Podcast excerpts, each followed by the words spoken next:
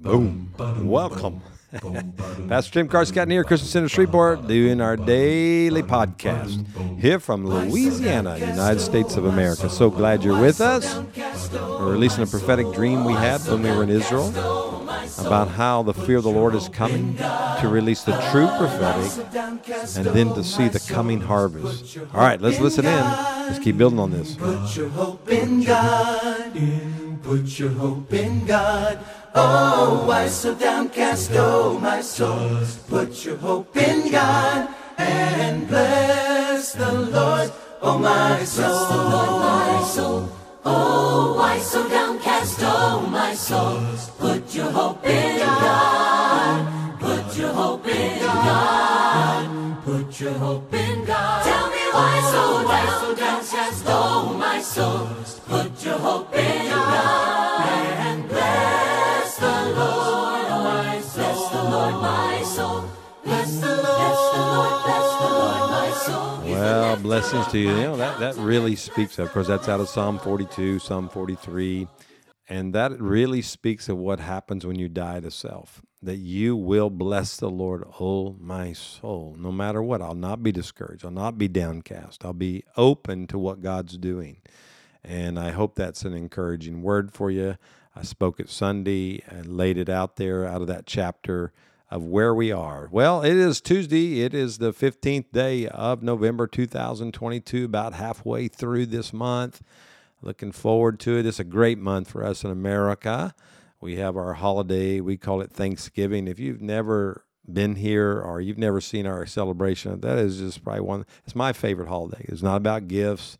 It's about eating. no, it's it is about the plen- plenty, the the horn of plenty, but it is about just being thankful for what God has done. That's really what it's about, and and it's a type of the Feast of Tabernacles.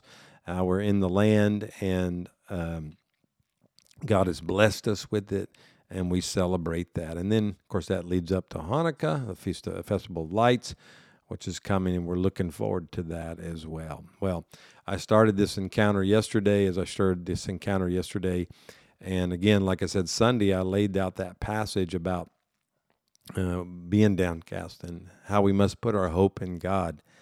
And the Lord spoke to me about why the enemy seems to be coming and gaining ground against us all the time. And he took me to Judges chapter 2 and 3, where the story was that Israel had broken covenant with God. And because of that, he would not allow the enemy or the nations to be removed from the land through Joshua. He left them because of their breaking of covenant. And the reason he left them was because he wanted to change, or he wanted to teach the next generation how to war and how to war against the gods of this world. And that is the season that we're in. We are in an era where the next generation is being raised up and trained up to fight the enemies that have been left behind by my generation, by older generations. And we all need to learn to fight. And this next generation is going to be more powerful than our generation by far because they will have grown up, most of them, in a, what we call a post Christian era, where you know our laws and our foundations are not on the Bible. They're based on carnal ways. They're actually Romans 1, which is what was once uh, good is now evil, and evil now is good. Uh, when you read Romans 1, you'll see that. So that's where we are, and that's why this next generation is going to come up. And as I shared Sunday, I said, Lord, why? He said, Well, you've been prophesying this. You've been prophesying war babies because the God, t- I told you that's what's going to happen. I'm going to raise up war babies. So, and the Lord has us pray for 35 year olds and under, and I believe that's the generation that's going to be used in a mighty way in the coming days. Well, as I shared yesterday, I won't have time to go through the whole dream that I shared yesterday, but if you remember, uh, in the dream, I was it was in Israel when I had it, and again, it was more than a dream; it was an encounter. I see this room, uh, this place, this this limestone uh, type of uh, structure, and I saw the harvest coming from the four corners of the earth. And then when we went to Magdala, which is a first century synagogue there in Tiberias, um, I walked into this room, and it was my dream. And the story in that room is the woman who touched the issue of the blood, uh, had the issue of blood, and touched the hem of his garment, got healed.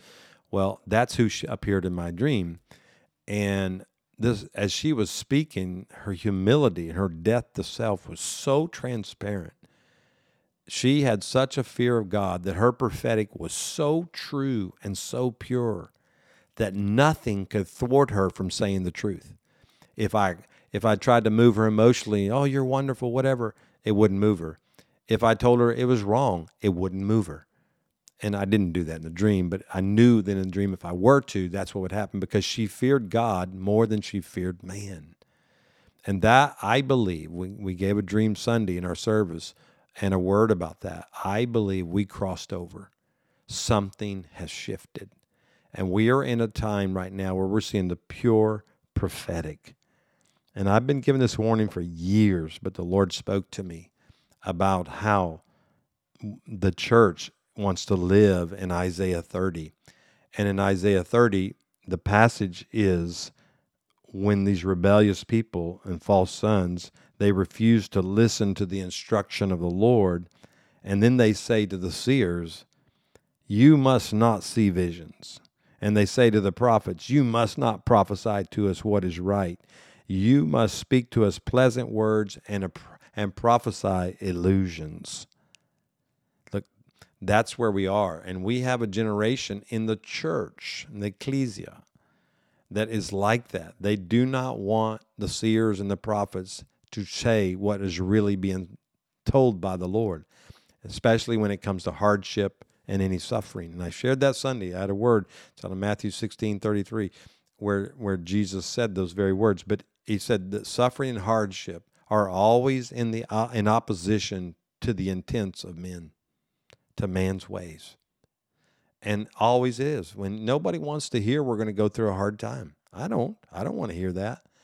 But if I put my hope in God, I'll not be depressed. I'll understand that He's working all things together for the good. And we are in a season right now where God is saying, You're going to go through some suffering and some hardship so that my kingdom can come. And gave me that out of Judges chapter 10 when Israel was in rebellion again. He sold them into slavery to the, to their brothers Ammon, uh, and he tells them they sinned. They tried to say, "Oh, we're sorry, deliver us," and the Lord said, "No." He said, "Pray to your gods, the gods that you've been praying to, and see if they'll deliver you." And they said, "No, we knew we couldn't." They repented, and they said, "Lord, do what you think is best for us." And yet, Lord, we ask you to deliver us. And that's where we are right now. That must be our prayer. We must be so broken that we will pray that prayer. Lord, do what you think is best to us.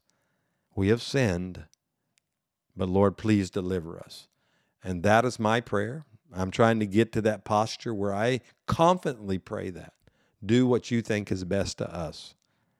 Ira Milligan put it this way to us when he spoke last week for us. He said, We are God's currency and God can spend us ever how He wants. You know, if a man has money, he's a billionaire, trillionaire, whatever, he gets to spend the money any way he wants. It's his money. Guess what? We are that currency. When we're bond servants to the Lord, He will serve and He can use us for it. And he's not going to blow us and waste us, but He can spend us. If He says, Hey, I want you to go through this season, then so be it. You know, in the seasons of the martyrs, 53 million people died according to the Catholic books that they wrote, the ones that they persecuted and killed, most of the Roman Church did.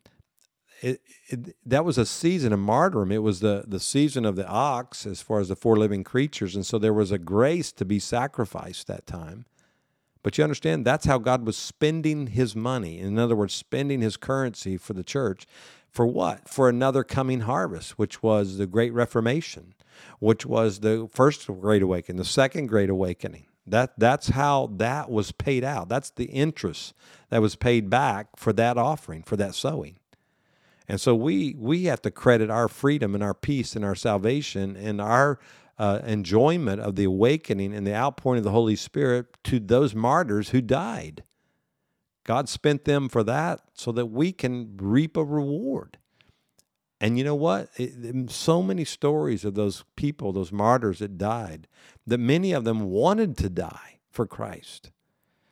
Many of them, uh, you know, they were uh, Polycarp, if you know that story. He was in the fire, and they said the people around said they smelled like he smelled like bread, and they had to have one of the soldiers put a pierce to pierced him with a sword so he'd die in the fire.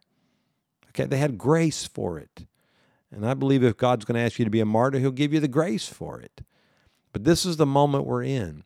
And God is releasing a true prophetic. And then, as I saw in my dream, I saw this harvest, and it was the harvest of the, the feeding of the thousands. When Jesus fed them twice, you know, the story. And the Lord says, no matter what we have in our hands, He's going to produce a harvest and it's going to overflow. Because remember what happened after He fed all the people? They gathered the baskets, the overflow. So that to me is that we're going to see a harvest of provision, and then there's going to be an overflow even beyond that. And that's what this dream was saying. And it's going to come from the four corners of the world. And I love that part. And, and the Lord warned me in the dream that I had did not have I had a limited vision because I had been too focused on what I was hearing out of my own nation and that the word of the Lord is going to come from the four corners of the earth. So I'm prophesying right now that you're going to start seeing prophetic come from all four corners, not just America. And I realize mm, English speaking, we all tend to follow one another, but you get ready in South Africa, you get ready Australia, the English speaking nations, but also the Asian speaking nations, the um, European speaking nations. There is going to come from everywhere. The four corners. True prophetic is going to come. And how will you know it's the word of the Lord? It, because it will become confirming from all around the world, not just from one nation. Oh, America's saying this, Australia's saying this, you know, South Africa's saying this, Germany's saying this. No, no, no, no, no.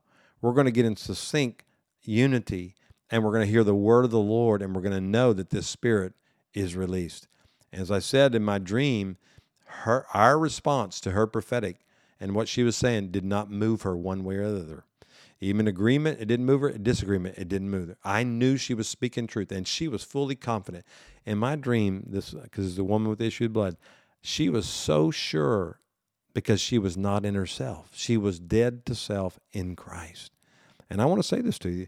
I, I, I wish I, I probably need to go study uh, early church history and find out if there's any evidence of what she became. Because in my dream, she became this amazing evangelist, and the harvest started flowing from her to the four corners of the world. Her story released a harvest to the four corners of the earth, and it did. There's no doubt I can prove that because Scripture, it made it to Scripture, and that Scripture has been preached to the four corners of the world, and there has been a harvest. How many times, how many sermons, how many messages, how many stories have we heard from that story? That story prophesies, and it is the spirit of prophecy that testifies of Jesus. And and here's the thing the Lord says, This harvest, this provision is coming. You can't, you can't take it away. If, not, if you try to reap it for yourself, it'll just reproduce. It's going to go into the bowels of heaven. It's going to go into that place and it's going to come out of that place. It's going to come out of that place where we touch Him, His hem of His garment. We're going to touch Him, and from Him we'll be made whole.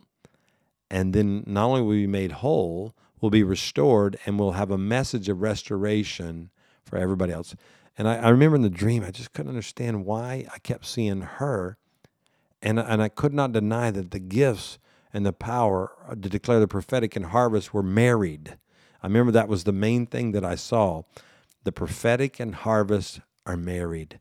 And this is what we call power evangelism, where the prophetic is going to be so accurate, like what Jesus walked in. Now, it was the spirit of prophecy, and the spirit of knowledge. It wasn't just a word of knowledge or a spirit of, uh, a word a word of prophecy to the woman at the issue at the woman at the well, but it was the spirit of prophecy, and it was that word, that full knowledge of who he was when he tells her the story of who she is, and she gets saved.